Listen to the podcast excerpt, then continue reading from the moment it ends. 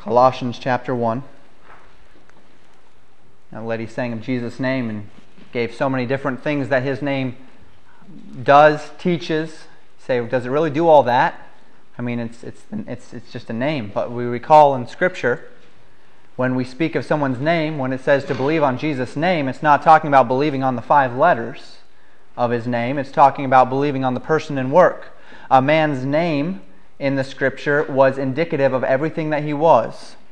When God says that his name is holy, his name is truth, his name is I am, he was describing his character.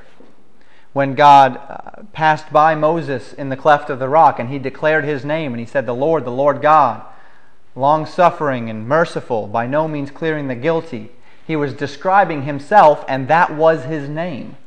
And so when we think of the name of Jesus Christ, whether we think on believing on the name of Jesus Christ or declaring the name of Jesus Christ, or, or when, when we think of the name of Jesus Christ, don't just think of the five letters that make up the name Jesus. We're talking about his person, his work, his truth claims, everything he was and everything he did. That is the Savior's name. Thank you, ladies, for reminding us of that. Colossians chapter 1 in your Bibles, please. Now, when I say the word church, what is it that comes to your mind? There's probably many things that come to the minds of many different people. We have many different backgrounds in this room as far as um, religious backgrounds and, and lifestyle backgrounds and such.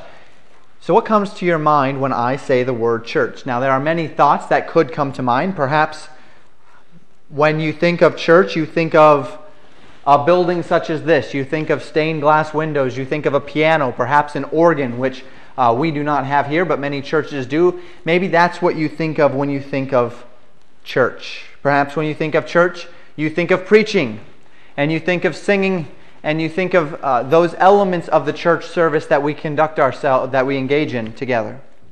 Maybe you think of evangelism. Maybe when you think of church, you think of door knocking. You think of Sunday school. You think of VBS. You think of uh, Bible studies. You think of um, Bible clubs, those sorts of things. Or perhaps you think of service opportunities. Maybe when you think of church, you think of soup kitchens, food shelters, prison ministries, and the like. You know, in the, in the New Testament, the word church, when you look at the Greek word that is translated church, it's the word ekklesia, and it simply means an assembly. It was used in the classical Greek to describe any number of gatherings. It didn't necessarily imply a gathering of Christians. It could have been a political gathering. It could have been some other religious gathering. The word simply meant assembly or gathering. Now, when we think about what the word actually is, church means assembly, we understand immediately what the church is. The church isn't buildings, the church isn't programs, the church isn't activities, the church is people. If you have an assembly, you have an ecclesia, the word that we have defined to be or translated to be church, an assembly of people. So we understand that the church is not a location. However, when you have an assembly of people, you must recognize that the church has a location. It will contain locations. The church is not necessarily a structured set of religious this and that, but it will contain structure. It will be structured. Now, over the next three weeks, in anticipation of chartering, as this church becomes an independent body of believers, uh, apart from some other body, we're going to do a mini study, as it were, on the church. And we're going to look at the two distinct elements of the church as we see them presented in the New Testament. And then we're going to conclude in the third week with the believer's relationship to these elements of the church. Today we begin with what we at Legacy call the prospective church. You heard Brother Grismore call it the prospective church. Now, if you've ever read theology, you would know this better as the universal church. The universal church. When we talk about the universal church, we're talking about every born again believer in every generation that will one day be assembled together in heaven. Now, there's a reason why we at Legacy don't like using the term universal church, and therefore we like to say prospective church instead. There has been a sect of religion that has errantly appropriated this term universal church. They have, they have taken this term and they have used it in error to push a false doctrine. Now, this church is the Roman Catholic Church. The Roman Catholic Church, the word Catholic meaning universal, has taken this word, universal or Catholic or all encompassing, and have used it to make false claims.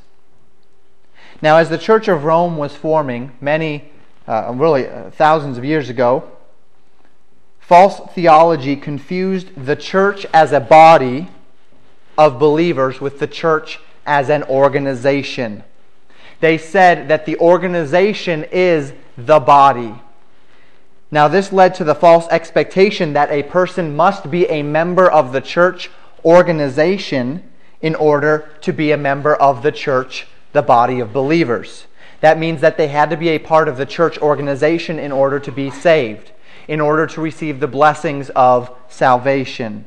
Now, to that end, the church organization became the standard by which a man obtained grace, and his standing in the eyes of the church organization dictated his standing before God. This is all wrong.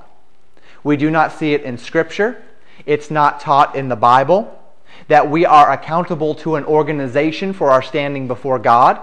But as this church formed, they said the church is one body, therefore one organization is one church, therefore the church is the mouthpiece of God, and therefore the church has sway over man's ability to obtain grace and his standing before God. This has led to all sorts of problems. Now, this church was called the Catholic Church because it claimed to be the official representative body for God on this earth the universal church. They claimed that they were the only and exclusive body of believers, the Catholic Church, that if you were not a part of the church, Catholic Church, then you were not a part of the church, the body of believers. You obtained grace through them. You obtain pardon through them. You obtain forgiveness of sins through them. You obtain fellowship with God through them. And it's all heresy. It's not in your Bible. You won't find it. You can't find it because it's not there. The idea of the Catholic Church claiming to be God's church has caused many, many problems and led many people astray. And to that end, we at Legacy Baptist Church are careful when we talk about the church as a universal church. Now, you may know what I mean, and I may know what I mean, but the person listening to my sermon online may not know what I mean. And so I want to be very clear here that when I'm talking about the universal church, we call it the prospective church. This highlights the reality that the church is not fully assembled and will not be fully realized until every believer in Christ stands together before the throne of God. See, there's coming a day where you and I and all the believers ever since the, the day that, that uh, we would say the church began at Pentecost in this church, and all the believers since the day that the Holy Spirit began indwelling will stand before God as one body and all those believers that are coming in the future, but until the day that Jesus Christ comes again, will stand before God in one body, and that body is the church, the body of Christ. It's perspective. It's in the future. We look for it, we see it, we know it's there, but it's not fully assembled yet. So we call it the perspective church. If you want to label it as the universal church, that's fine. Just know that when we say the perspective church, that's what we are talking about. And so today, as we step into Colossians chapter 1, we're going to look at three primary characteristics of the prospective church, the prospective New Testament church, and how they will apply to our lives. So let's look at those together. Beginning uh, in verse 9, if you would please, let's just begin reading. For this cause we also, since the day we heard it, do not cease to pray for you and to desire that ye might be filled with the knowledge of his will and all wisdom and spiritual understanding. That ye might walk worthy of the Lord unto all pleasing, being fruitful in every good work and increasing in the knowledge of God, strengthened with all might, according to his glorious power, unto all patience and long suffering with joyfulness, giving thanks unto the Father, which hath made us meet to be partakers of the inheritance of the saints in light, who hath delivered us from the power of darkness and hath translated us into the kingdom of his dear Son in whom we have redemption through his blood, even the forgiveness of sins, who is the image of the invisible God, the firstborn of every creature. For by him were all things created that are in heaven and that are on earth, visible and invisible, whether they be thrones or dominions or principalities or powers, all things were created by him and for him. And he is before all things, and by him all things consist. And he is the head of the body, the church, who is the beginning, the firstborn from the dead, that in all things he might have the preeminence. For it pleased the Father that in him should all fullness dwell. The first point we're going to look at this morning, the first element of the prospective church we're going to see is the head, the leader, the head of the prospective church. Who is the head of the prospective church? Now, the prayer of Paul and Timothy for this local church at Colossae was a prayer along two lines. In verse 9, we see that they were praying that this church would be filled with the knowledge of God's will in all wisdom and in spiritual understanding. In verses 10 and 11, their prayer was that the, these believers would not just be filled with this knowledge and understanding, but that they would walk worthy of the Lord. And there were three ways in which Paul prayed that they would walk worthy, and Timothy, writing here, that they prayed that they would walk worthy of the Lord. Being fruitful in every good work, increasing in the knowledge of God, and by being strengthened unto patience and long suffering with joy. And so this was Paul and Timothy's prayer for this church that they would walk worthy of the Lord through these elements by, by being faithful, by increasing in the knowledge of God, by being strengthened unto patience and long suffering, that these elements would be recognized in the church. Now, this prayer, as we saw in verse 12, rests upon a foundation of faithfulness, excuse me, thankfulness to God the Father for making us meet. That word meet in the Greek literally meaning sufficient or fit for God making us sufficient to be partakers of the inheritance, in the inheritance of the saints. And so, through our salvation, we are growing unto God and resting upon the thankfulness that God has made us sufficient, fit, meet, worthy to be made partakers. Now, what does this mean for believers? It means that we have been delivered from the power of darkness, verse 13. It also means that we have redemption and forgiveness of sins through the blood of Jesus Christ. Verse 14. And this is what leads us up to our understanding of God as he and Jesus Christ as he relates to the church. So let's talk about this man Jesus who has purchased for us eternal life. This man through whom we have been delivered from the power of darkness. This man through whom we have redemption and forgiveness of sins. Now, according to verse 15, this Jesus is the very image of the invisible God. Hebrews 1 verse 3 describes him as the express image of God's person. He is the very image of God in flesh. This Jesus, according to verses 16 and 17, is the firstborn of every creature. What the Bible means when it calls him the firstborn of every creature is that Christ, both in time and in rank or in superiority, he is supreme over all creation. He is the firstborn, the supreme over all creation. He was before anything that was created, and he is greater than anything that was created. He, in time, was previous because he created it all. So he, he existed before anything else, because he has always existed and in rank. If you were to rank everything in creation, if you were to take everything that, that is creation, if you were to take all the universe and the planets and the stars and the, the moon and the sun and, and I know the sun is a star. And you were to take all of these things, and you were to take humans, and you were to take animals, and you were to take uh, atoms and, and cellular structure and DNA and all of these things, and you were to rank them as far as their beauty and their, their majesty and creation, and as far as everything that, that, that you could take as far, in characteristics and rank them, Jesus Christ would be at the very top. Because he is the firstborn of all creation. He is the best, he was the first, it does, it's not saying that he was created. We know that Jesus Christ is not a created being. He is above creation. That's what it's saying here in verses 16 and 17. But you know, there's one more attribute that this passage gives in reference to Jesus Christ. Not only did he create all, not only is he above all, but it says that he is the head of the body, the church. He is the head of the body, which is the church. And verse 18 goes on to describe that while Jesus is the head of all things by right of his creative authority over them, he is the head of the church by virtue of his power, as demonstrated by his resurrection from the dead. In other words, God has claim over his church by right because he created it. God has claim over his church by power and authority because he purchased it, because he died on the cross and rose from the grave.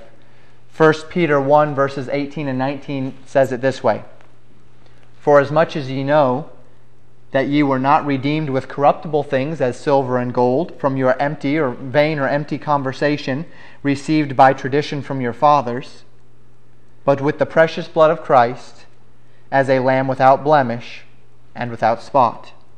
Jesus Christ created all that is, and therefore, because he created it all, has ownership over all that is. But mankind has rejected that ownership and that authority. Now, when God's creation rejected God as creator, he should have just destroyed them. He should have just destroyed us.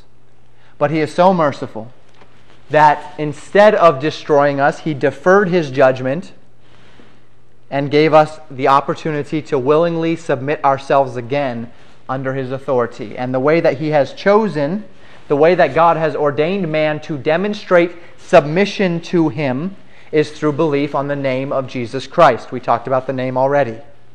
And so accepting Jesus Christ as Savior and submitting ourselves to God's authority are one and the same. Now, this does not mean that God will immediately be Lord over every element of our lives but it does mean that we will recognize his claim over our lives at salvation. May I say that again? I am not saying here that God will immediately become the Lord of every area of our lives or immediately have full control over every aspect of our lives the moment that we get saved. The Bible's not saying that either. However, it does mean that when we get saved, we recognize Jesus Christ's claim over our lives. And there's a distinction there that I hope you recognize. The moment you accepted Jesus as your Savior, you were added to a group of people which God calls the church. It is a group that is called out from mankind with a specific purpose of serving and glorifying God in the presence of other men as Peter would put it in 1 Peter 2 9 through 12. Listen as I read. But ye are a chosen generation, a royal priesthood and holy nation, a peculiar people, that ye should show forth the praises of him who hath called you out of darkness into his marvelous light, which in time past are, were not a people, but are now a people of God, which had not obtained mercy, but now have obtained mercy. Dearly beloved, I beseech you as strangers and pilgrims, Abstain from fleshly lusts, which war against the soul, having your conversation honest among the Gentiles, that, whereas they speak against you as evildoers, they may by your good works, which they shall behold, glorify God in the day of visitation. So God has called us out from among the world. God has made us a called out people and elect people of Him, elect to glorify God.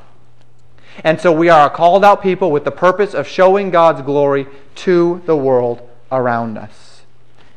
So Jesus is the one who created the church. He is the reason for the church. And by its very nature, he is the leader of the church. Jesus Christ is the head of the prospective church. He is the leader of this body that we call the church. Now, that being said, this leads us right into our second point. What is the structure of the prospective church? The head of the prospective church is Christ. What is the structure of this prospective church? Look with me in verses 20 through 22. And having made peace through the blood of his cross, by him to reconcile all things unto himself, by him I say, whether they be things in earth or things in heaven, and you that were sometimes alienated and enemies in your minds by wicked works, yet now hath he reconciled in the body of his flesh through death to present you holy and unblameable and unreprovable in his sight.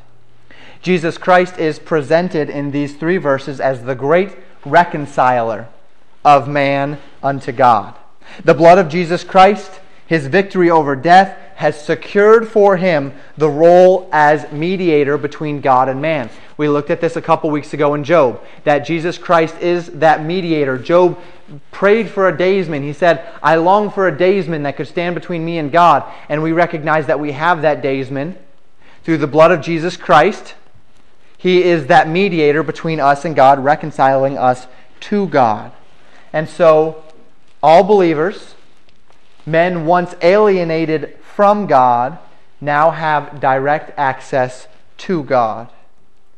Not only that, but verse 21 tells us that we stand in Christ before God holy, unblameable, and unreprovable. Because when God sees the believers in the church, he sees our head, and our head is Christ. So when God looks at you and when God looks at me, he sees Christ. Therefore, when I stand before God one day, not because of the works that I've done, not because of the things that I've done for Him, but simply by virtue of the blood of Jesus Christ, I will stand before God, and God will look at me and He will say that I am holy, unblameable, and unreprovable in His sight. Now, I don't know about you, but that's a pretty amazing thought. You think about this past week alone, the things you did, the things you thought, the way you spent your time, and imagine that you will one day stand before God and God will see you as holy, unblameable, un- no blame to be laid, no reproof to be uttered, unreprovable, unblameable in His sight. Well, it won't be because of you. You know that, and I know that. It's because of Christ. And so, every believer in this world as a member of God's prospective church, rallies under one man, under one leader. This leader makes our decisions. This leader guides our actions. This leader establishes our doctrine. This leader tells us who we ought to support and who we ought not to support. And this leader is not a pope. This leader is not a pastor. This leader is not an organization. This leader is not a hierarchy. This leader is Jesus Christ. He is our head, the Word of God incarnate. The believer looks to no other authority for doctrine or for practice than the Word of God incarnate. Now, to this end, each believer is called upon to live his or her life led by Jesus Christ through the teachings of the inspired Word of God, which we call the Bible. Can you see now why it is so important that we hold to the doctrine of inspiration of the Word of God and preservation of the Word of God? If the Bible was not inerrantly and infallibly inspired, then we do not have a reliable source through which we can know God and His will.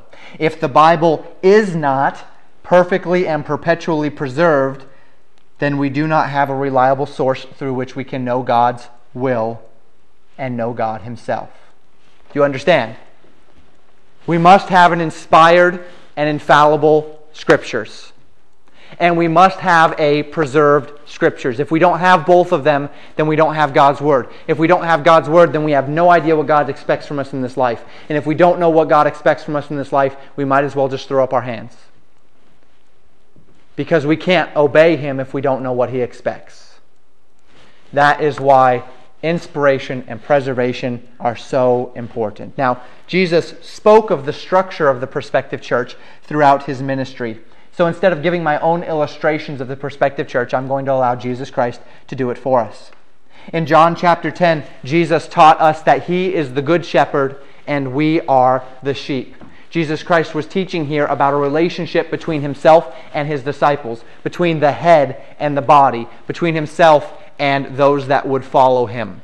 You see, Jesus Christ did not rank the sheep. He did not say that some sheep were better, that some sheep were more powerful, that some sheep were more privileged, that some sheep had greater access to him, that some sheep had special privileges and knowledge above other sheep. He simply states that he is the shepherd and all those that hear his voice are the sheep, the body of Christ. In John 15, Jesus said, I am the vine, ye are the branches. Jesus Christ did not rank the branches. He did not say that some branches were better and more powerful and more privileged than other branches. Now, he did say that some branches bore more fruit than other branches, but they did not bear fruit because they had extra favor from the vine. They bore more fruit because they were fruit bearers. He simply states that he is the vine and all those who believe on his name are the branches. Now, as we combine this with what we have understood from our Ephesians chapter 2 memory work, we recognize that the church is has the cornerstone of Jesus Christ is founded upon the apostles and prophets, men that God chose to, to write the inspired word of God. And now it is being fitly framed together through God's disciples. That is the structure that we are looking at, the prospective church. What I wanted to make clear is this Jesus Christ is your head. Jesus Christ is God. You are the body. And there is no one between you and Jesus Christ. There is no authority that you must go through. There is no red tape you must cut. There is no man who has authority over doctrine and practice. I get up here every week, and it is my responsibility as a pastor of a local church, we'll talk about that next week, to reflect Christ's teaching, to take Christ's doctrine and to tell you what it is, to take the Word of God and to put it in your hearts and to put it in your minds so that you might know it and you might live it.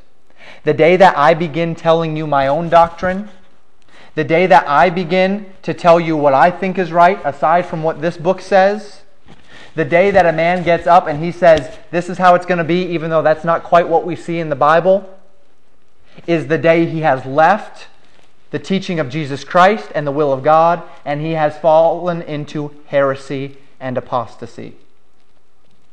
The Word of God is it. This is what we follow. This is what we obey.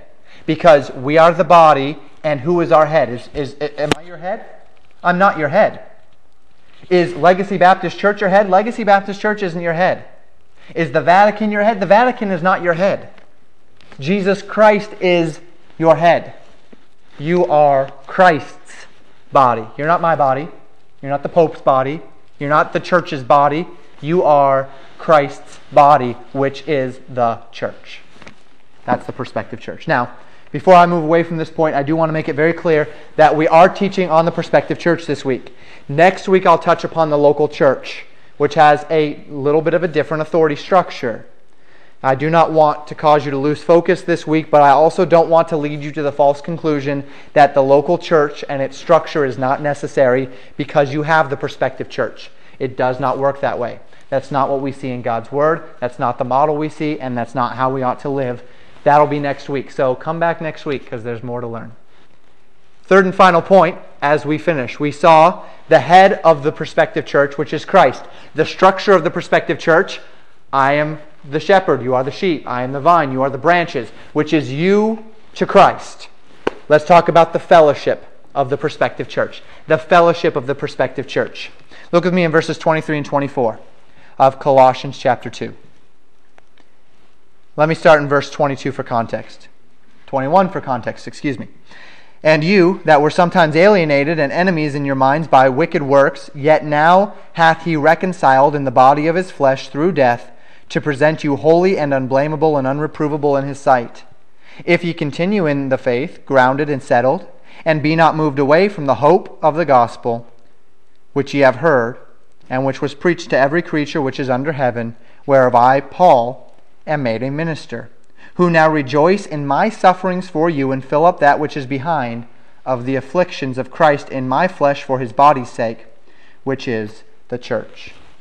Now, Paul states here that there, uh, as, as we continue through verse uh, 29, he will be stating two elements of the fellowship of the prospective church. The fellowship that every church rallies around as we serve our Lord Jesus Christ. And the first fellowship is that it is a persecuted church. The body of Christ is a persecuted church. Paul mentions here that he is filling up his sufferings for them. Filling up that which uh, rejoices, excuse me, in his sufferings for them, and fills up that which is behind in the afflictions of Christ in his flesh for the sake of the body. Jesus Christ taught his disciples in John 15, verses 18 and 19 this If the world hates you, you know that it hated me before it hated you. If ye were of the world, the world would love his own. But because ye are not of the world, but I have chosen you out of the world, therefore the world hateth you. He would go on in John 16:33 to say this: In the world ye shall have tribulation, but be of good cheer, I have overcome the world. John, the, the apostle John would echo these words when he wrote 1 John. 1 John 3:13 says this: Marvel not, brethren, if the world hate you. Now, this hatred that we see the world having is not designated by God in the book of John to be a hatred aimed at the church as an organization. Jesus Christ says it's a hatred that is aimed at the church as a people. The world doesn't hate the fact that we're meeting here today or that we do activities. The world hates the content of the message and the testimony of the people as they go out into the world. The world could care less if we meet here, except that when we meet here, we are equipped to go out, and that's what the world doesn't want.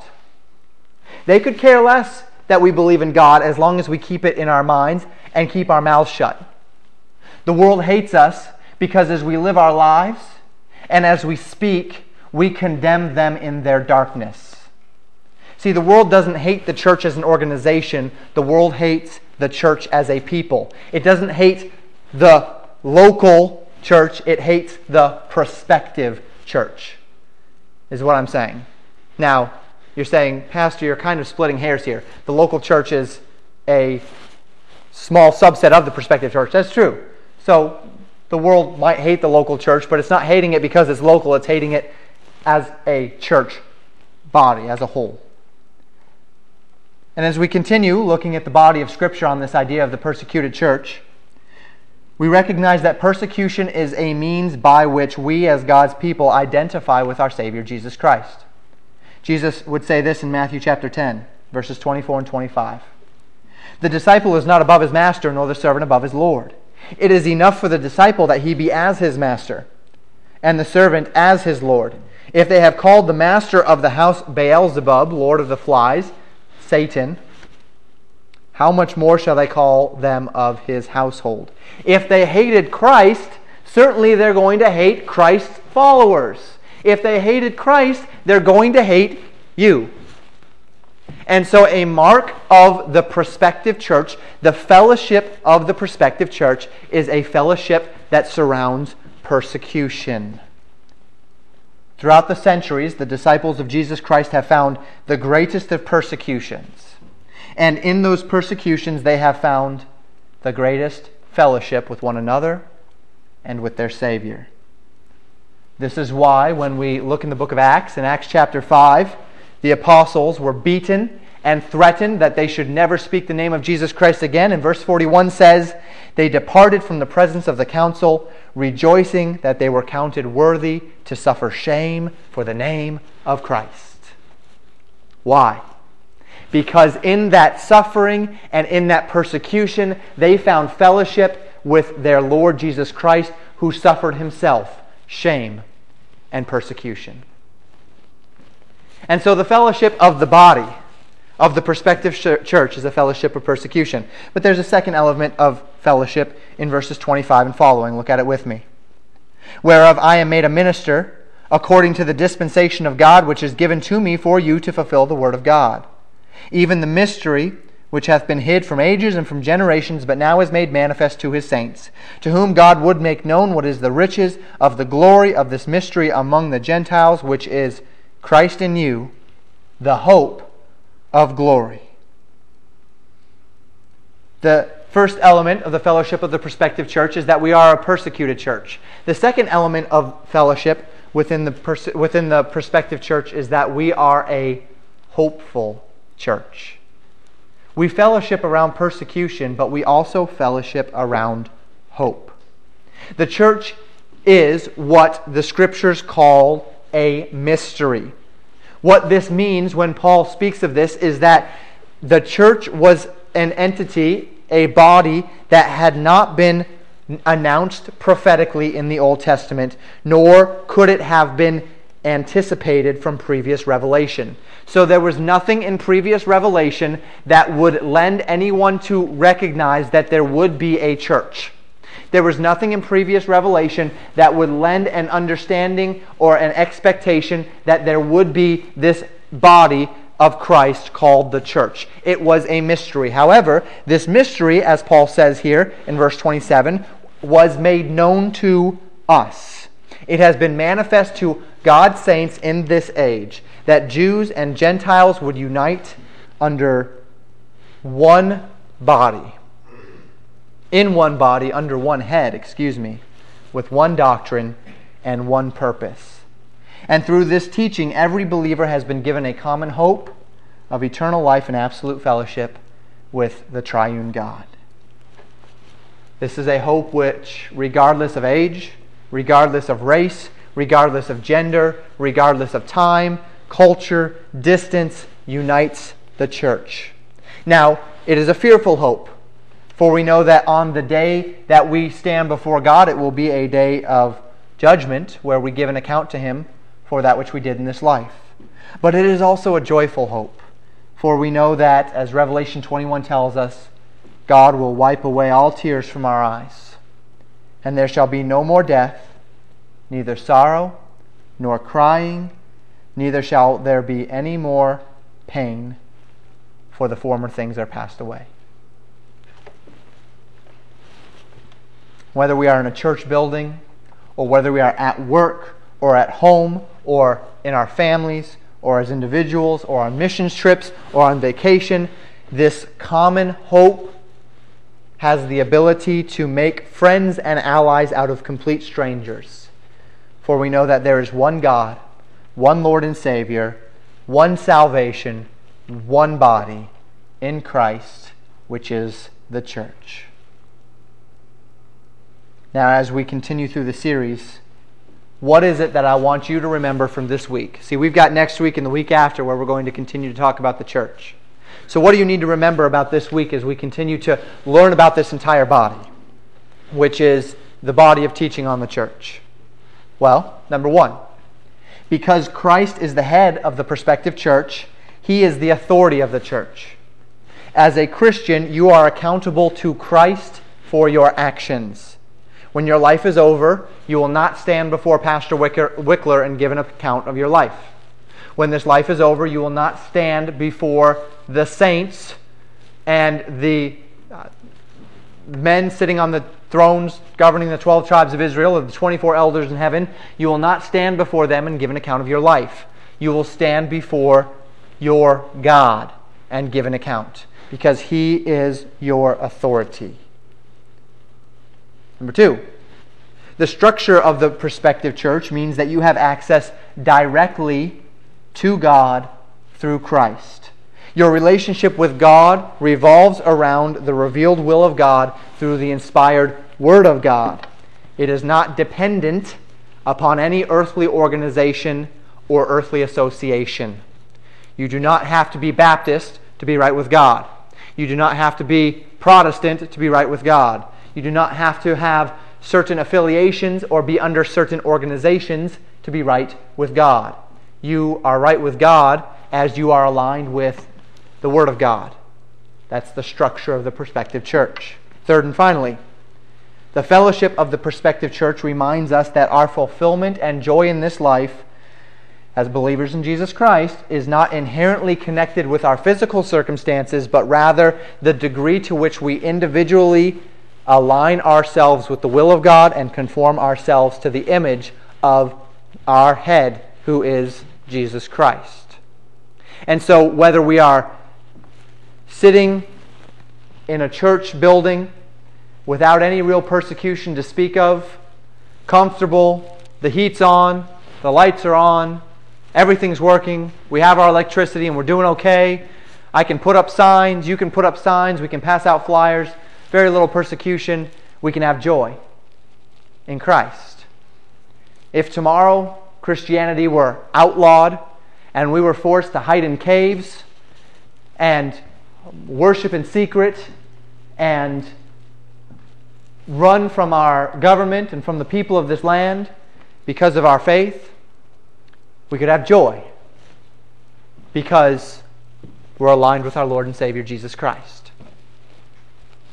And we have a hope, an eternal hope of that which is to come, which, as we recall from Sunday school, is far more real than that which is. As we close, we're going to sing a song after our Selah. And I'd like to read you a few words to this song. It's a Fanny Crosby song. Consider these words as we consider the fellowship, the structure, the head of the prospective church.